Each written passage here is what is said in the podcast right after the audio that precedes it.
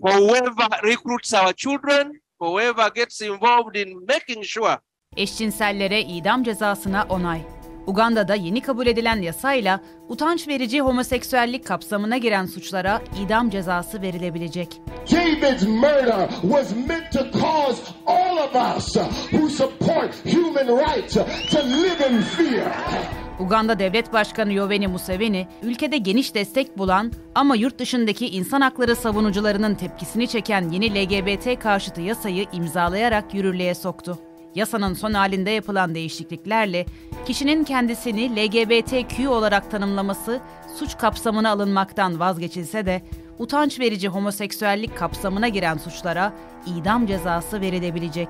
Bu kapsama HIV virüsü taşıyanlar, reşit olmayanlar ve diğer savunmasız gruptaki kişilerle cinsel ilişkiye girenler alınıyor.